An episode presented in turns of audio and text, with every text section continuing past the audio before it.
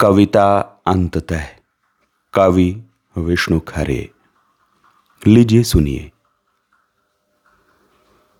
कहीं से भी उठाओ महाभारत को, मस्तिष्क के सैकड़ों टुकड़े कर देने वाले कथन दिखाई देते हैं।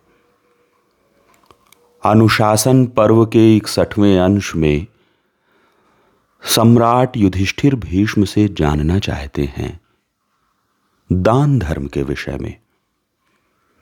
किंतु इच्छा मृत्यु की शरसैया पर लेटे।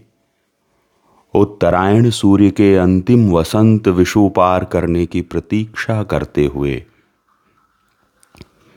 पितामह की दृष्टि और बुद्धि अभी भी इतनी तीक्ष्ण है कि वे राजा, राष्ट्र और दीनों दरिद्रों, भूखे बच्चों व ब्राह्मणों सहित समस्त प्रताड़ित जनता को मानो प्रत्यक्ष देख रहे हों।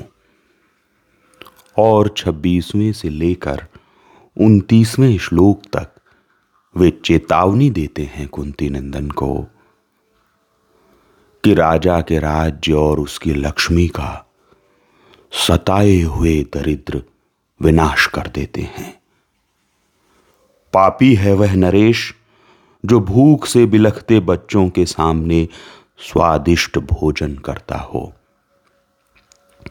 जहाँ विद्वान और दूसरे जन भूख से कष्ट पाते हों, वह भूपति भ्रूण हत्या और उससे भी बड़े पापों का भागी होगा और धिक्कार है उसके जीवन को। फिर जाने क्या होता है कि शाश्वत बाणों की सेज पर सोए अनंत दृष्टा गंगा पुत्र। अन्यायी नृपतियों के प्रति आक्रोश से भर उठते हैं।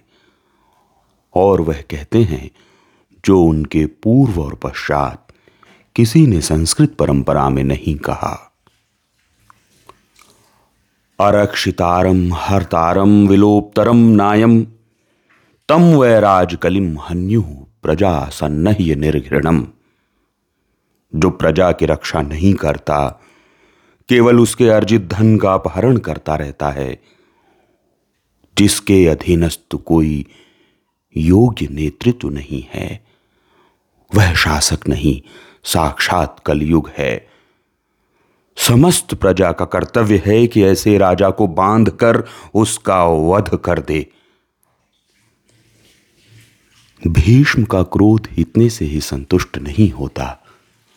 वे निर्भीकतम शब्दों में आह्वान करते हैं। अहम वो रक्षितेत्युक्त्वा यो न रक्षति भूमिपः। ससंहत्य निहंतव्य श्वेन सोन्माद आतुरा। जो राजा प्रजा से कहता है, मैं तुम्हारी रक्षा करूँगा, किंतु नहीं करता। वह पागल और बीमार कुत्ते की तरह सारी जनता द्वारा मार डालने लायक है। तीन हज़ार वर्ष हो गए भीष्म की इस व्यवस्था को। एक राजा नहीं रहा, अब उसके अनेक प्रतिरूप, कई आसनों, कई शैलियों, कई आगमों, निगमों में बटकर राज करते हैं। किंतु छिटपुट तकनीकी संशोधनों के बाद आश्चर्य है कि अंततः भीष्म का सुचिंतित समाधान अब भी प्रामाणिक और अपरिहार्य बना हुआ है।